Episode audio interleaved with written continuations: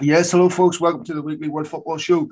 Um, I'm a host as always, joined with my regular co-host here, the excellent Zach Lowy. Of course, uh, our new weekly show has been coming to you now every Thursday for the last few weeks. That's what we intend to keep doing. Um, delighted to have Zach here. We've lots to talk about. Of course, we're going to talk about the new Champions League format. We'll talk about Coppa Italia. We'll talk about the Erling Haaland transfer, and we'll see what else we can squeeze in before the end of the show.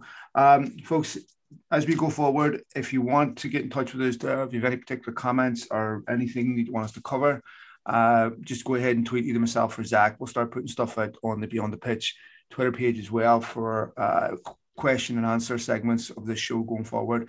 Uh, please give us your feedback on it. It's a new show. Uh, we appreciate anyone takes time to listen to it and let us know if there's anything you would like us to do or improve on or change. Uh, we're wide open for ideas. Zach, first of all, how you doing, pal? Hey, doing really well. Uh, excited to be back on for our second episode. You know, I know that I was on previously as a guest, but uh, it is exciting to be launching something, mm-hmm. uh, you know, in it. I think a more general view for anybody who doesn't know, you know, shameless plug uh, for my podcast on Portuguese football. Um, doing a lot of work on Cortelinius to cover that league. Um, and I have an interview coming up with one of the breakthrough stars of the Primeira Liga season, Andre Franco, who has 11 goals and four assists for promoted Estoril Praia, uh, and has been absolutely fantastic. So keep an eye on that uh, for breaking the lines. But really excited to be de- delving into more general topics with you uh, today, as usual, Phil. Thank you, as always, Zach. And uh, you're here because you're the brains. I'm not splitting the atom anytime soon. so the first thing we want to talk about is the Champions League format.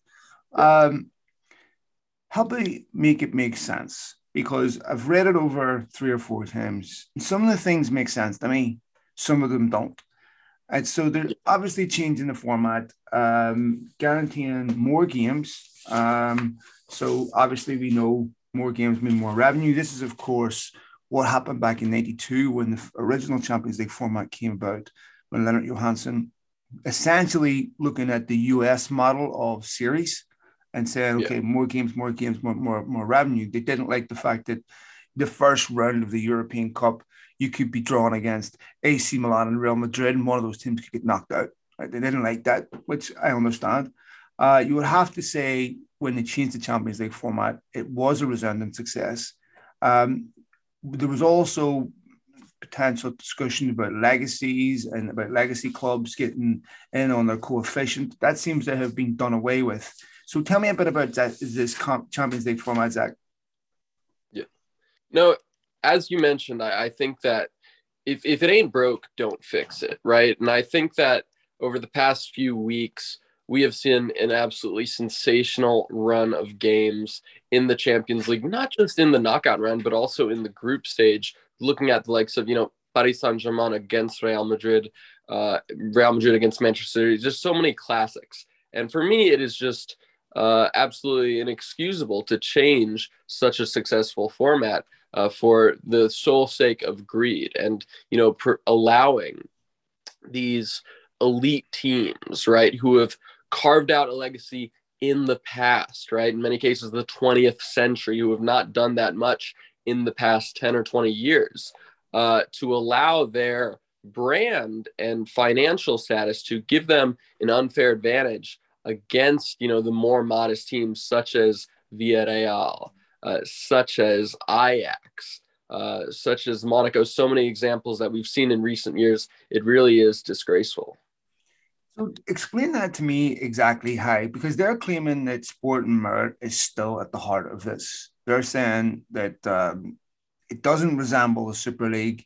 Uh, it's not a closed competition where you know, we essentially select the best 20 teams in Europe.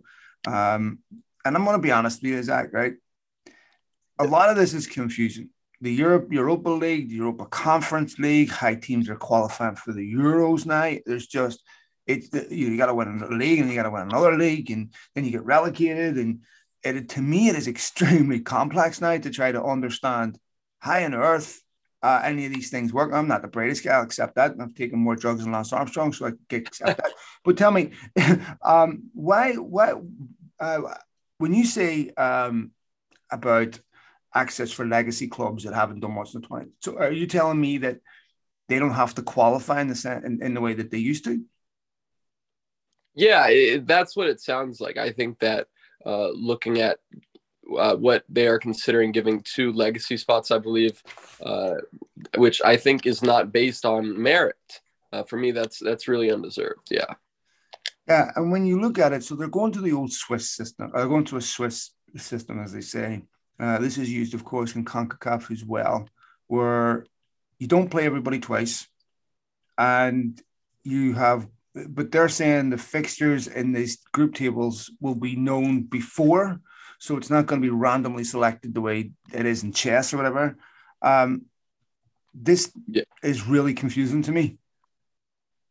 Yeah, I, I really do not have any explanation for it. Honestly, it is uh, inexcusable, and honestly, to to see the wor- you know worldwide rejection of the Super League and the instantaneous failure of it just a year ago happen for for UEFA to sneak this in. I think it, for me it would be disgraceful. So I really do think that the footballing community, being being it footballers, uh, footballing associations such as the Premier League, such as La Liga, uh, such as Serie A, you know, pulling their weight as well as the will of the footballers and managers. I think it really needs to be a group effort uh, to stop this from happening. Will it happen? You know, I'm I'm not sure. When we look at Super League, why it failed was really because of social media and because of looking at uh, just how many fans really the power of the fans. For me, I think it's going to be in the players' ball.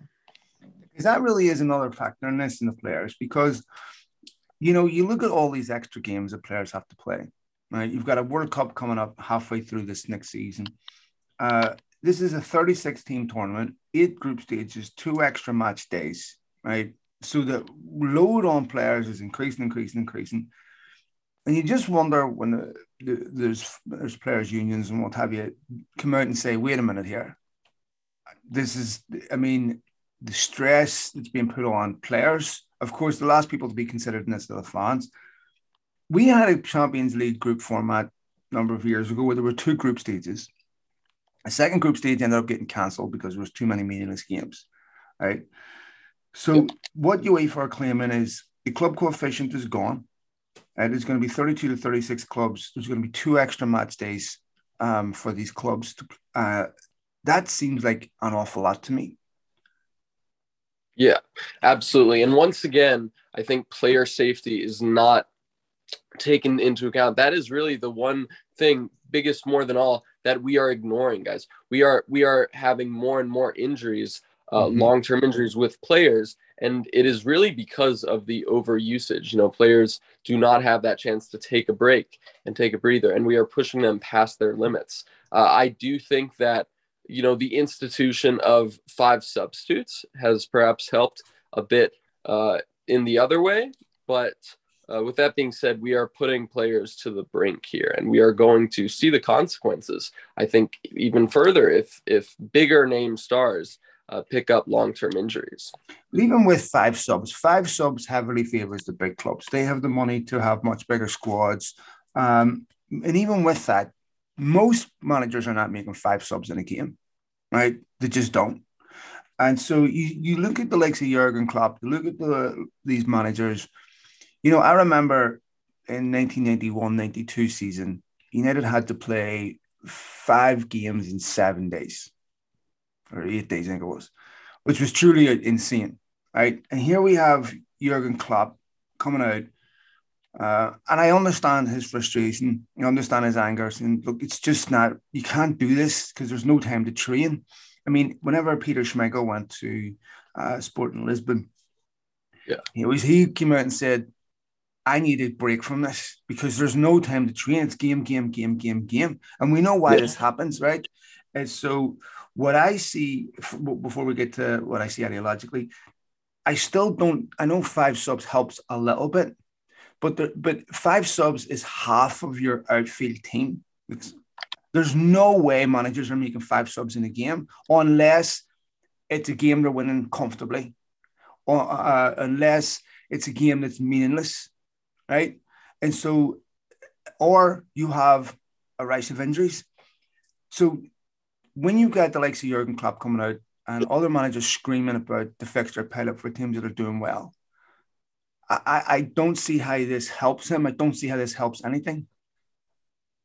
Yeah, absolutely. I, I think that I wouldn't say it's hypocritical of Klopp, but you you have to acknowledge that this is something that's affecting everybody. So ideologically, Zach, if you look at the yep. way European football is going, um, where of course most of the money is, and it's been on this trajectory for a while. And I'm not criticizing American sports at all. This is just an this is just I'm just saying it's analogous. You see European football moving towards a US model. That's what the brainchild was behind the Super League was to have a closed system where you don't get punished for failure and where you, the revenue keeps on coming. And the assumption that the end product will still be something that fans completely buy into, that fans will continue to pay uh, and fa- uh, lots of other things. D- d- uh, what do you think? If you had the crystal ball, you see football 10 years down the line, yep. what do you think will be the major changes? I don't think there will be any major changes with regards to player safety. I think that we are going to see players continue to be pushed towards the brink with more, but I think we will see the consequences in terms of injuries and in general fatigue, you know, fatigued uh, playing.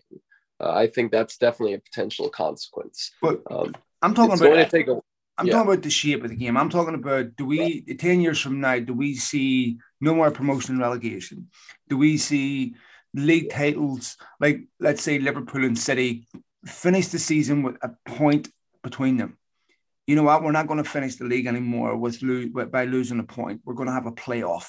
We're going to have a game. If, if you're within three points of each other at the end of the season, you play each other, right?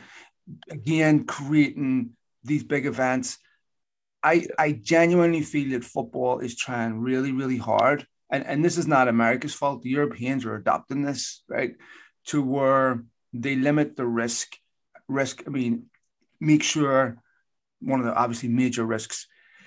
I, hate to keep bringing this conversation back to United, but when I looked at the Glazers' takeover of Manchester United and they had the list risk reward, obviously, when you're borrowing money. Yeah. And you look at a lot of those risks they listed, I can see why greedy people want to take that out of the game.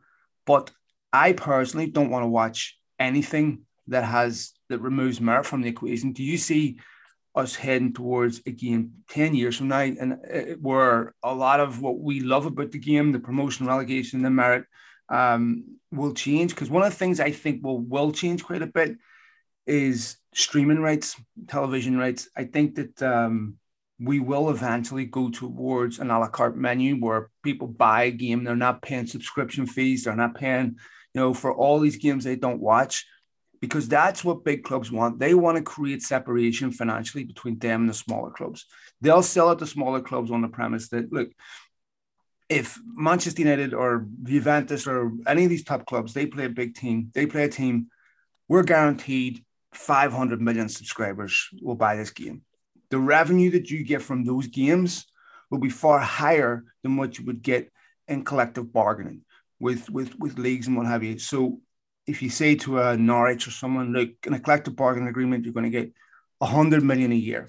And under yeah. this, you'll get 300 million. But the separation between the big clubs and smaller clubs become, financially will become much bigger. Yeah, no, absolutely. And one thing that I will say, uh, I think that uh, the in general the growing inequality between the bigger teams and the smaller teams i think will actually result in a few leagues uh, potentially joining together i know that belgian the belgian and the dutch mm. league are in talks to do so i can see perhaps some teams in eastern europe you know potentially some teams in asia forming uh, i know that there's been talks with us and mexico but you know forming these leagues and when you look at something like that, it seems like that's um, far off, right? But yeah.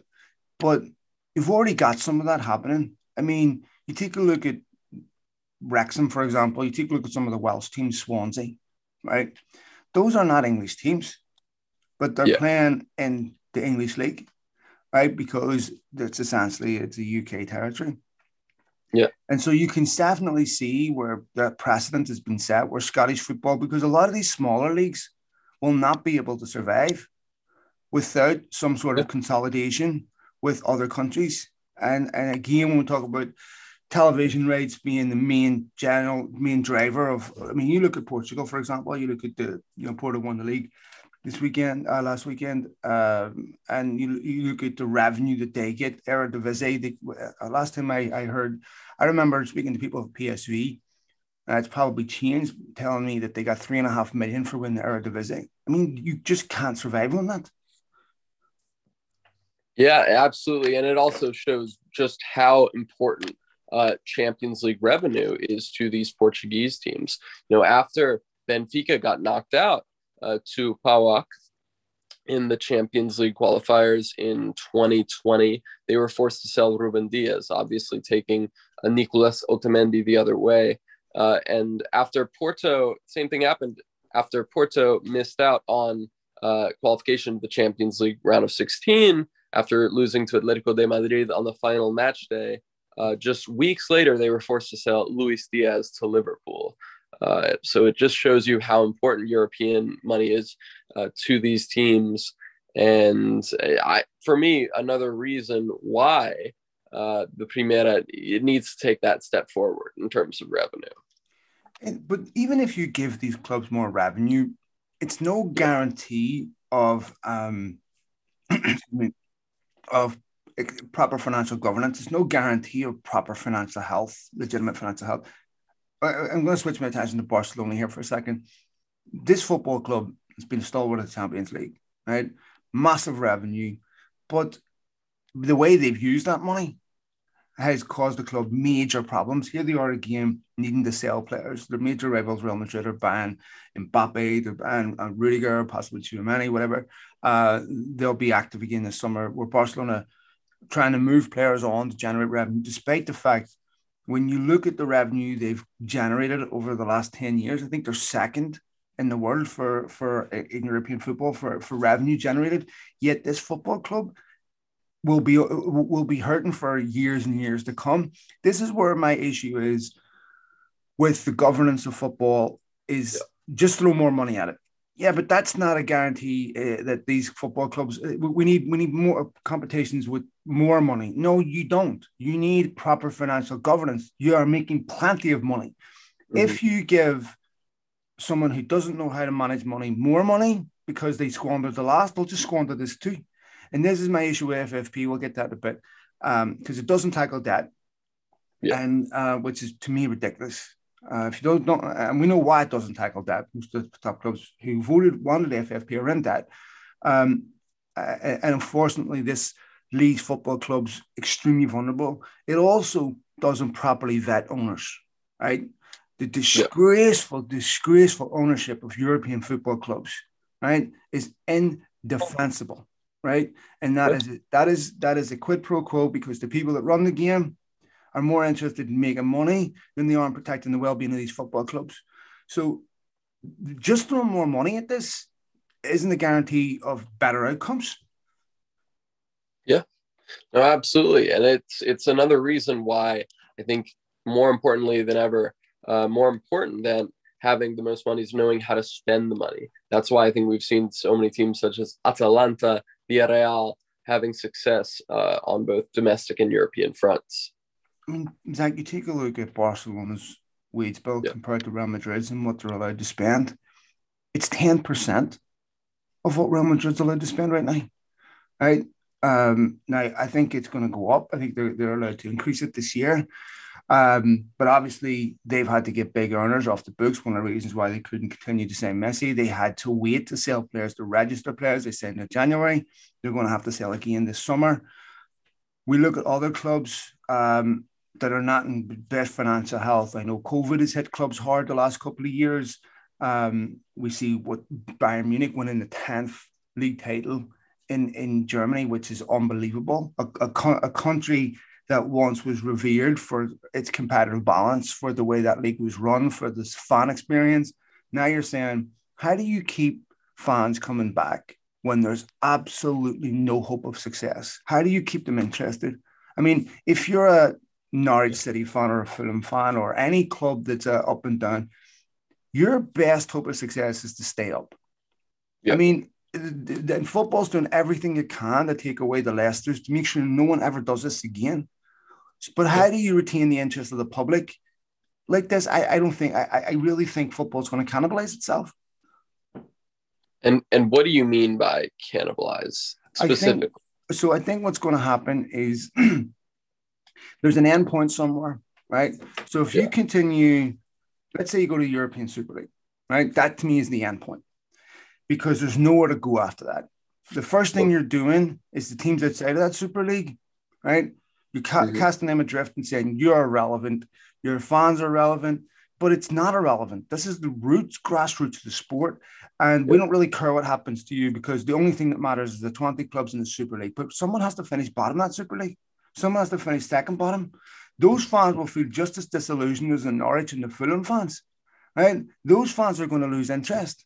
And inevitably, you're going to have the cities, the PSG, two or three clubs that have wealth that nobody else can match that will dominate.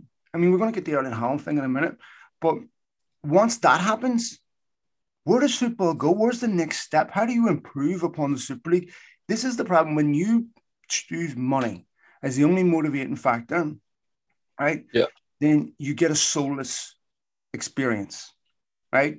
You need something that that's great for the players, that's great for the clubs, that's great for television, but every single thing, Zach, revolves around one thing. The fans buy into it because if the fans don't pay, the fans don't watch, there is no Super League. There is no television revenue. There is no no no, no uh, UEFA revenue. None of this. And if football, with with the selection of sports that's available to young kids today, because of the internet, right? The the selection is much greater. And uh, also, we'll, we'll t- if we get time, we'll touch on the EA Sports thing because I think that's a, that's another problem with the uh, with the FIFA game. But um, yeah, I think football needs to be very very careful about being complacent in its place in uh, world football and thinking fans are always going to pay. Yeah, absolutely. And as we saw in the um, aftermath of the COVID 19 pandemic, you know, not having fans really took a toll on the club's finances. So, you know, that was just a minor picture, but driving them away uh, and making them disinterested, I think you know so many teams have become accustomed to fighting it out in the championship or either going up to the premier league and then going back again like fulham or watford right uh, so i can easily see why some fans would just become disillusioned with you know new promises and new owners you know big money uh, tycoons who promise new things but uh, you know just end up landing them in more trouble uh, you're absolutely correct. Well, just imagine a scenario 20 teams in the European Super League, and all 20 teams are owned by wealthy benefactors, countries, whatever. How do you keep the guy interested to finish as bottom, second, bottom, third from bottom? How do you go to him and say, because this is all ego, right? This are all these states competing with each other. How do you say to um, some guy who just finished bottom after spending a billion saying, yeah, throw in another billion. You know what? I'm out of here. And then you have a Chelsea situation where the football club cannot sustain itself, be it without that massive investment to cover its bills, because revenue alone does. I mean, we, we see the financial double at Manchester City. They now have the highest revenue in world football, which is a total joke. Everybody knows where that money's coming from. Everybody knows that I mean, there's a very clear correlation between City's success and being bought by Abu Dhabi, right? Uh, I mean, pr- prior to Thaksin Shinawatra, Manchester City were, I mean, a decent sized club, but were never any threat to the, would never be where they are right now. And everybody knows that, right?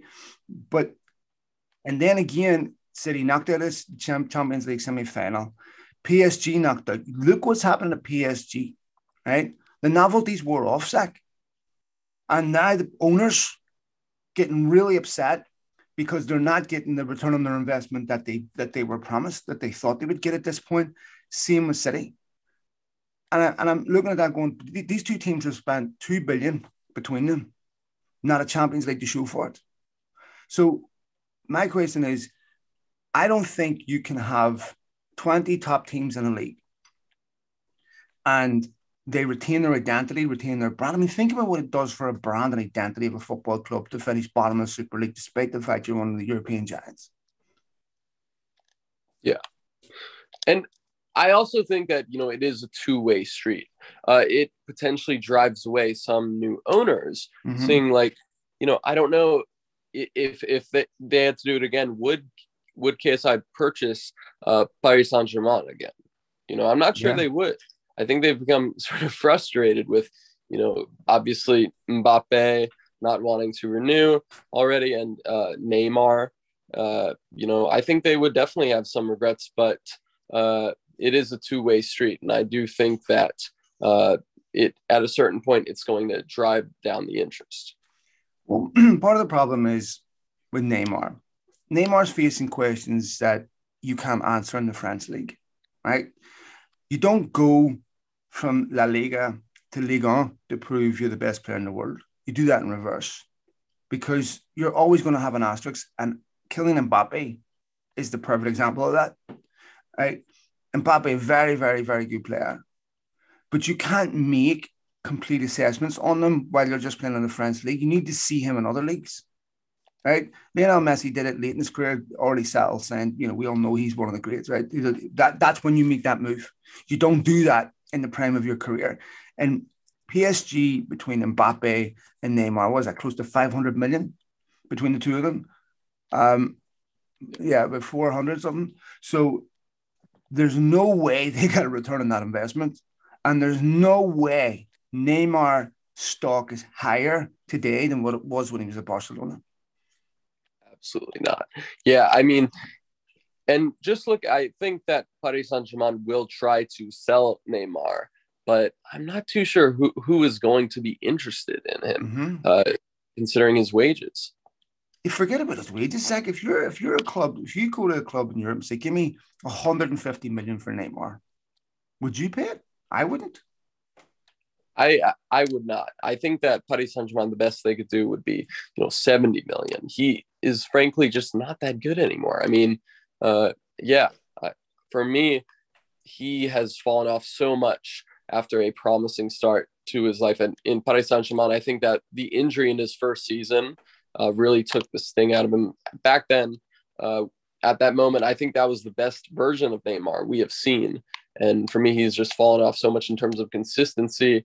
And we've seen really Kylian Mbappe uh, go from uh, an effective one-two punch in attack to really Mbappe just carrying the load this season. And you know, I look at Neymar and I think his stock was higher at Barcelona. He's gone to PSG and he looks like a guy whose heart isn't in it. And this is the problem with using money as the biggest reason to sign for a club, right? Yep. Biggest motivating factor. How am I going to get Neymar to sign for PSG above the any other top club?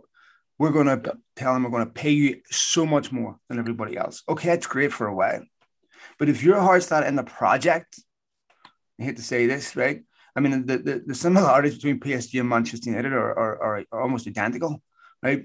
You've got to have other reasons for players wanting to come to your club. It has to be about buying into your ideology, about having an identification with the fans, having an identification with the shirt, wanting to play for the club, there has to be more reasons than just I'm going to pay you a lot more money because that doesn't motivate human beings once they've got us to a certain level where we're completely financially set. You know, does Neymar get up in the morning and go, "Oh yes, and get another seven hundred grand today"? I mean, it does. He, I'm clearly, surely he doesn't. And so this is what I'm saying. Like there has to be more to it. Um, I think City have done well in this sense, where now players want to play for Manchester City, right? Uh, Paris obviously has the attraction of this beautiful city. England has the attraction of this exceptional league. Uh, so you can take your foot off the gas in France, right, and still be dominant. Although they lost the league last year, uh, this is a club that won its tenth league title uh, a yeah. week or two ago. Sacked their manager, and the fans protested on the day they won the league. That was unthinkable prior to being bought by the Qataris. So then you look at Manchester City, couldn't fill their stadium the first day after winning the league. Right? There's something plastic about this that doesn't translate to fans. Yeah, absolutely. And I think that to a point they will see through it. And uh, looking at Paris Saint Germain, you know, a, a, season that saw them, know, lose early in the in the Coupe de France to Nice, uh, lose in the round of 16 to Real Madrid, and only accomplish a Ligue 1 title that, frankly, I think was defined more by the ineptitude of their rivals, Nice, Marseille, Rennes, and just inconsistency. Um, there really was never an effective title challenge, as we saw last season from Lille and Monaco. Um, so I definitely think that uh, next season it will be more competitive, especially looking at how likes of Marseille at um, under Jorge Sampaoli are going into you know their second full season. Christophe Galtier going into second season at Nice. Uh, Lyon, we'll see what happens there. I'm not too sure if Peter Bosz will continue, um, but as well, Bruno Genesio doing a good job at Rennes. Yeah, really. And I want to ask you why we're still on this topic about the transfer of Erling Haaland, of course, one of the big transfers that have happened in the last week. Um, obviously, his buyout clause uh, was was was reasonable. All the rest of the associated costs are extraordinary. I mean, Xavi coming out saying no one else could compete for Erling Haaland. City were the only club that could afford to do this. Maybe PSG, of course. Um, when I'm looking at this transfer, and he's clearly one of the best young strikers in the world. But I hear Newcastle come out and say, we cannot go out this summer and have a massive spending spree because we have to comply with FFP. Right? FFP to Manchester City has been advisory. Uh, maybe we'll comply, maybe we won't. They've already admitted previously they didn't comply. Right? They've already shown that they're basically unenforceable in the European Court of Law. Yeah. So why do Newcastle have to comply with FFP? Why does AC Milan have to comply with FFP? Why does all Inter Milan have to comply with FFP, but but City don't? Yeah, I honestly think it may have something to do with some insider uh, shady backdoor links between the owners and UEFA. Honestly, because the the thing about FFP is for me, it's just lost so much value, lost any value as an authoritative source. Uh, we've seen just so many times when likes of Manchester City or you know whatever have have gotten uh, gotten caught with FFP, and there really is no punishment whatsoever. Um, and then yet we've seen so many other clubs such as AC Milan have to spend a year uh, banned from UEFA due to FFP. So honestly, uh, you know, for me, it's just lost so much significance, and it, it they for me they need to tear down immediately well, and not, replace something else. You're absolutely right. I mean, you've got Nasser Al Khelaifi, who of course a very very cozy relationship with UEFA, who Michel yeah. Platini was crucial, and Macron was crucial to getting them to invest and buy PSG.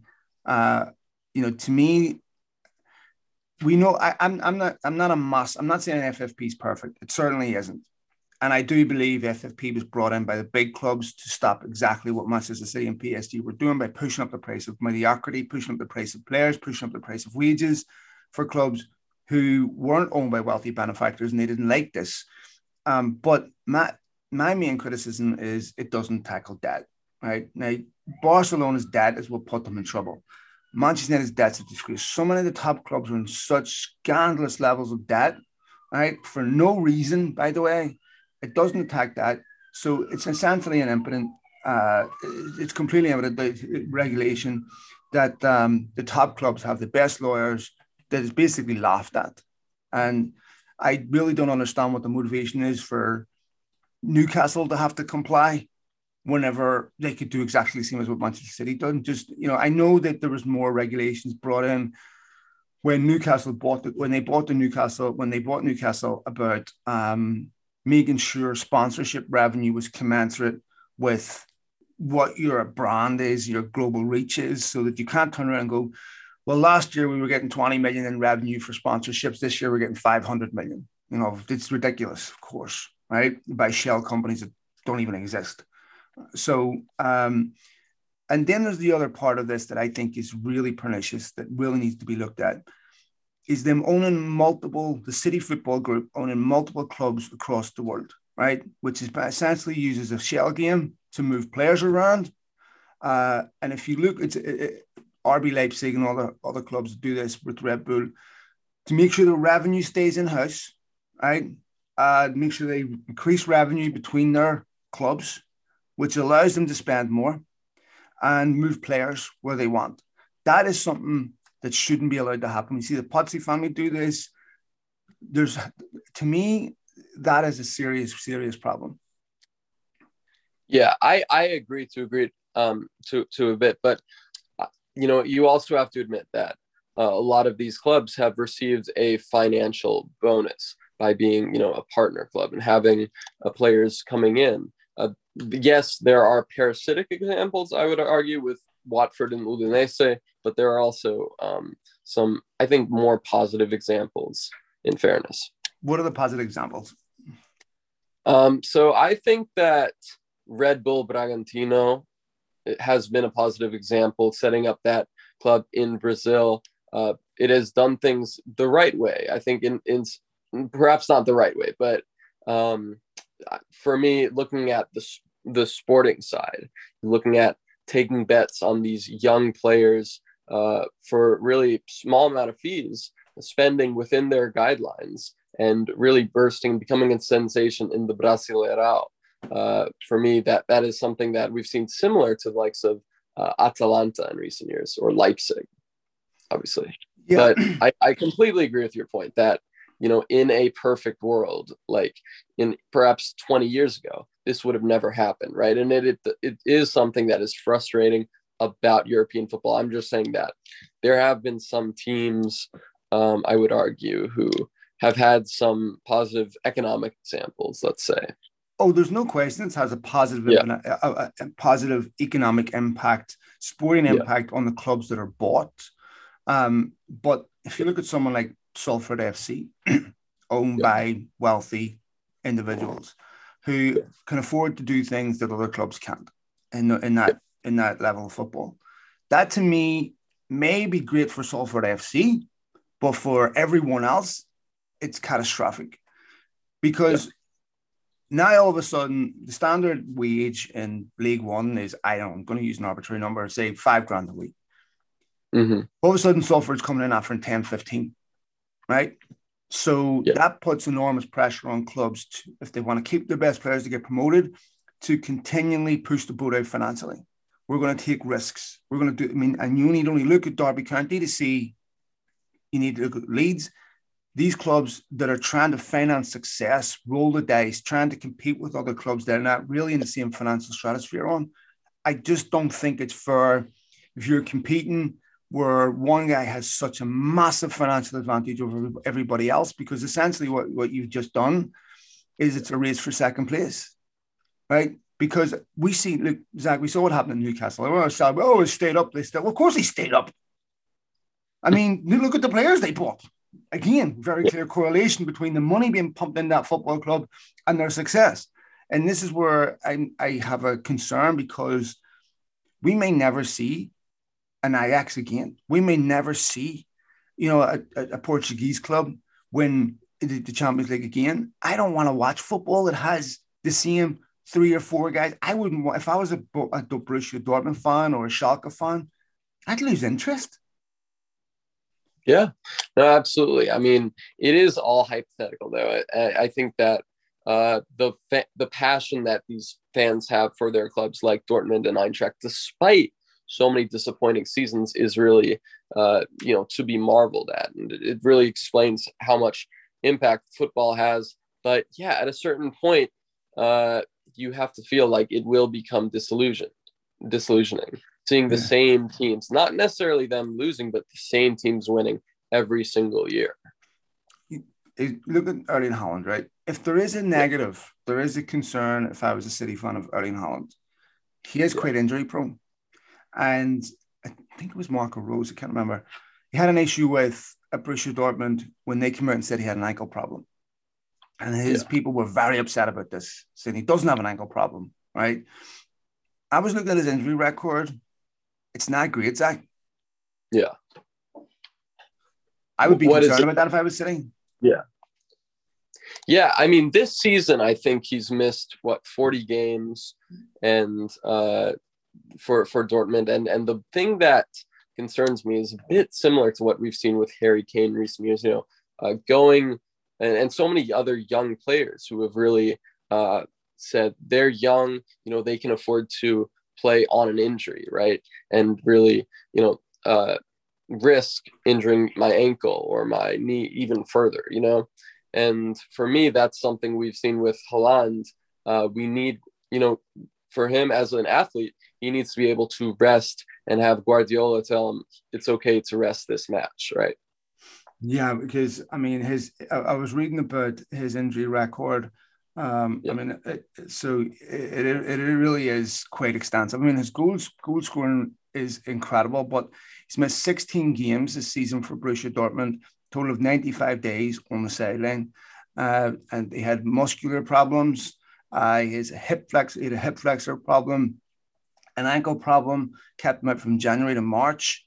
Now, those are uh, he also missed 10 games through for uh, injury for the for, for uh 2021 season right? So uh he has quite an extensive injury record and uh i'm told that some of the other clubs that looked at him uh were put off by that. Yeah. I mean personally i think that this for me, the biggest, the most surprising thing about this is not necessarily that he is going to Manchester City, but the fact that this was able to be completed so early. Um, for me to have, let's be honest, probably the most uh, exciting player on the market after Kylian Mbappe, who really seems like it's between uh, renewing with Paris Saint Germain or or signing with Real Madrid, right? A two way street. So obviously not too much competition. Uh, but the player you'd think would have the most competition, Erling Haaland, uh, to have this deal completed before the season. For me, that is pretty interesting. Let me ask you about Pep Guardiola because he spends 100 million on Jack Grealish. Uh, now he spends you know uh, a fortune here on uh, Erling Haaland, Julian Alvarez, of course, still to come too. Yet he hasn't delivered what he was brought to do. He went to Bayern Munich and Heynckes had just done the treble won the Champions League. He was not able to win the Champions League for Bayern Munich. Hasn't won it since Barcelona. Uh, was that 2010 or something, 11, uh, when they beat United in the final. Um, so at the moment, he's matched Pellegrini, he's matched Mancini. There's no question City are exceptional on the pitch. But what if he doesn't win the Champions League again next year? Right? I mean, at some point, City owners, as much as they love Guardiola, want to return that investment and they want that European Cup. That's their holy grail. But as we've seen, now, to me, I think if Guardiola walked out of City today, I would say, I, I wouldn't say he's been a failure, but I would say he's been a disappointment. Listen, I mean, I do not think that there should be. Uh, I, I, I absolutely. If Pep Guardiola walked away today, uh, it would be considered, I think, a success, but with a disappointing taste, a bright, a bitter taste, mm-hmm. regardless of whether or not they win the title. Uh, looking at how much they have spent in recent years, you know, Jack Grealish and so many other players, you know, and that's really the difference why Liverpool have a better squad depth, right? Absolutely. Um, you you see how City have spent likes of 100 million, right, on one player, Jack Grealish and Liverpool spent the same amount with Luis Diaz, Kostas Tsimikas, um, you know, Naby Keita. I could go on. Um, that is really the difference between the two sides. I would have to say, as much as it kills me to say this, Liverpool are their own merit. They're exceptionally well managed. They've, they've bought exceptionally well. Uh, they fixed a lot of the problems that existed before Klopp came. There used to be a lot of talk about the transfer committee that really frustrated Liverpool fans. None of these problems are even talked about. But I want to ask you about Jack Grealish because 100 million uh, has been a disappointing season. Is he really suited to the way City play? Listen, I mean, I have been, uh, I I have opted against criticizing Grealish too harshly uh, because of so many other City previous signings in the past. Looking at likes of Rodri, uh, Leroy Sané, who struggled in their first seasons and became, you know, overwhelming successes. But honestly, he has been for me one of the two most disappointing signings in the Premier League this season, um, alongside I would say Romelu Lukaku.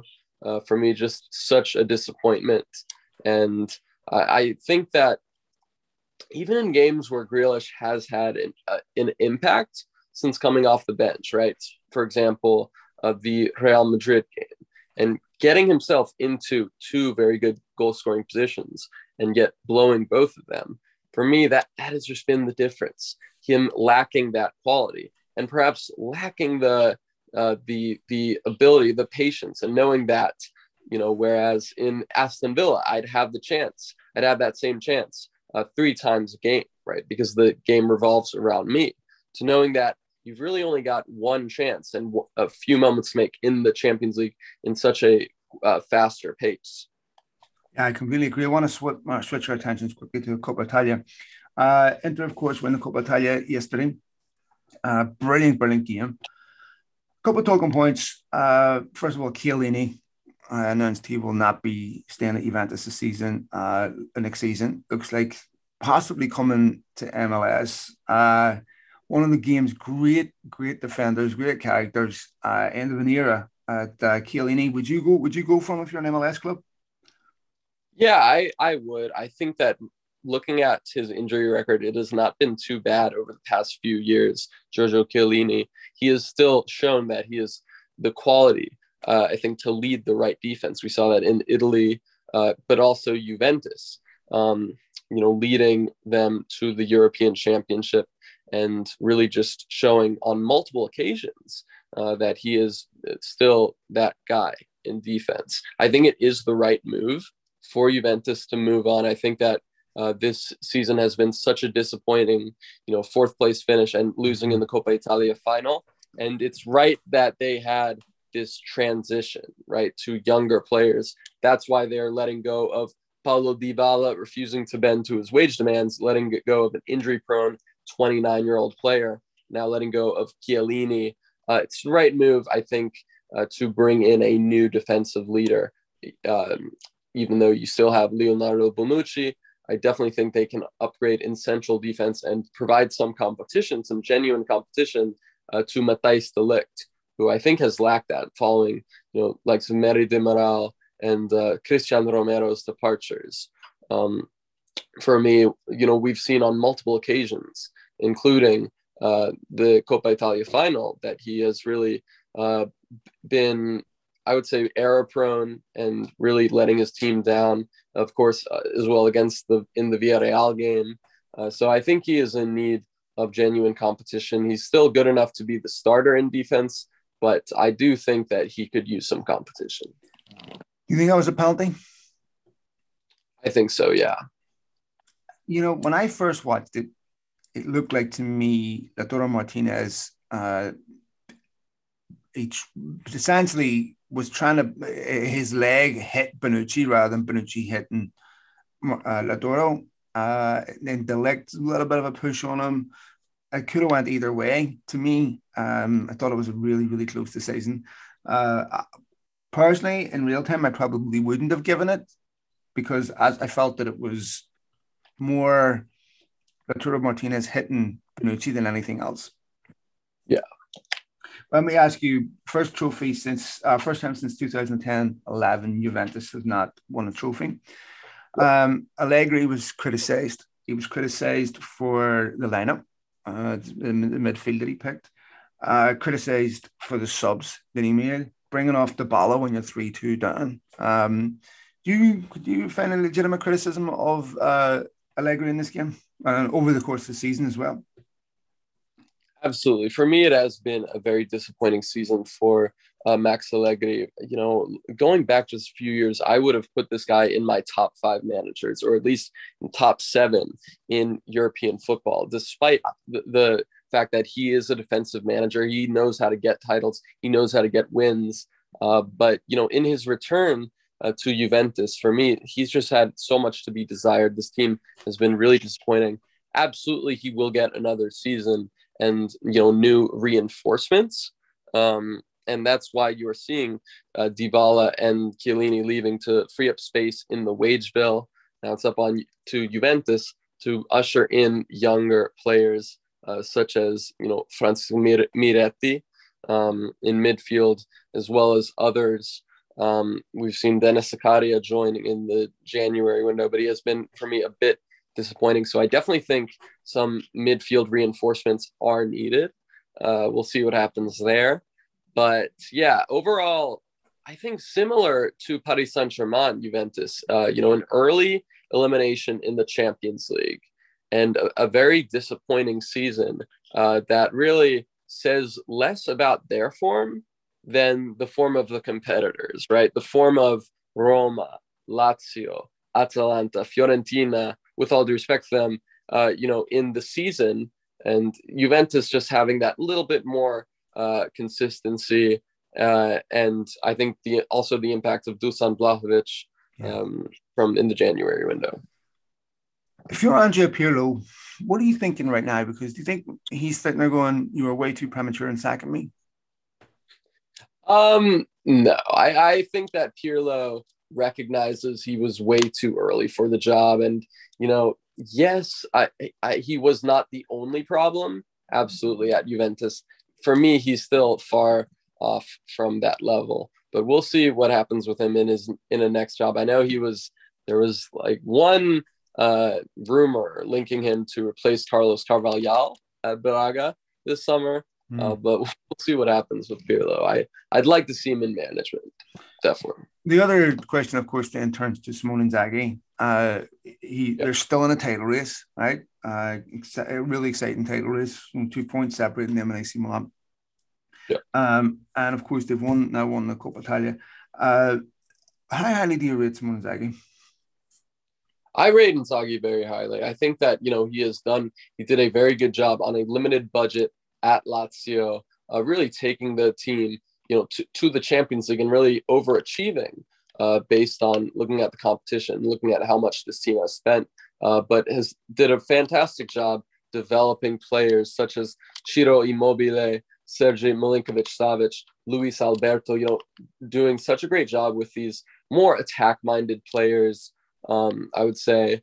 And, you know, I, I think that he's carried it over and been such an impressive replacement for Antonio Conte. He has not had easy shoes to fill, um, obviously, after Conte left, as well as, you know, just replacing these players uh, that that this team has that this team uh, lost with Achraf, Achraf Hakimi and Romelu Lukaku. You know, they brought in mm-hmm. a 36 year old Edin Dzeko and Denzel Dumfries, Dumfries, bringing in some other players, you know, did a fairly good job there. Um, but overall, just keeping together the others and and really uh, implementing a solid structure that has seen Inter, uh, you know, already win a title and perhaps not win. Maybe they will, maybe they won't win the Scudetto. Um, but it's it's goes for about, you know, obviously the uh, Radu error from a few weeks ago will go down as the thing that ultimately cost them if Milan do win the Scudetto. Overall, I think that the, that Stefano Pioli's side have a slightly more difficult uh, uh, schedule, but you know we'll we'll see what happens with the final two weeks. God, it'd be awful for Radu if that was what ended up deciding the title. What a mistake. Yeah. Um, before we go, I want to ask you about um, EA Sports. Uh, of course, their licensing agreement coming to an end with FIFA. Uh, yeah. There's one more year left. Um, this has been a bone of contention for a while because I know some of the players have been unhappy about their image rights being sold. Ibra, of course, came out and talked about this. Um, but to me, EA Sports achieved something that football never could do on its own, and that was penetrate the US market and create brand awareness of players, clubs, that talked about it's because if I talk to young American kids, so much of what they know about football started there. And then that fed into wanting to watch football for real and following these teams and following these players. And I really think that there has to be a better solution because now they're saying they're going to outsource these licenses to everybody. Uh, I think what's going to change is there's going to be no World Cup and uh, in these games. I really think this is a mistake because football is starting to really take hold in this country, as you know. It's becoming a much more mainstream sport. And this has been a crucial vehicle for football to uh, penetrate this market. I think this is a mistake. Yeah, absolutely. I, I just so happen to be one of those young Americans. mm-hmm. You know, I honestly, I'll admit, I, I would not be anywhere near as interested in football if it were not for FIFA. Um, yeah. Honestly, and growing up in the United States, I liked uh, younger on. I honestly liked uh, sports such as football, uh, American football, and basketball more. But honestly, FIFA uh, definitely helped swerve that. So I, for me, you just cannot deny the influence in making football one of the most popular sports and one of the really the fastest growing sport in the United States uh, and really driving that new generation of fans. It has been so successful. Um, and yeah, I, it'll be interesting to see what happens with that. And there's um, because there's so much on track revenue that you really are unable to attribute to this, such as uh, the revenue you get from increased viewing figures on television, everything that FIFA has had such a direct impact in, such as the, the purchases of merchandise, football shirts, everything. Um, you know, all of this is connected to that game, and I just feel that uh, there's so many revenue streams that have developed as a result of the popularity of this game that they were asking EA Sports, I think, to pay 300 million for the licensing rights, which is just extraordinary to me. Um, and I feel that uh, football and football players, because this modern image, modern day image rights is worth a lot of money. And to me, I think the, the dividend that you get from all the other revenue streams is worth it for letting them use your license and use your name in these games because that breeds brand. I mean, I'm talking to American kids that know who Per Mertesacker is, right? Yeah. Because of this game. Don't tell me they would know who Per Mertesacker was because of NBC's coverage or you know ESPN's coverage.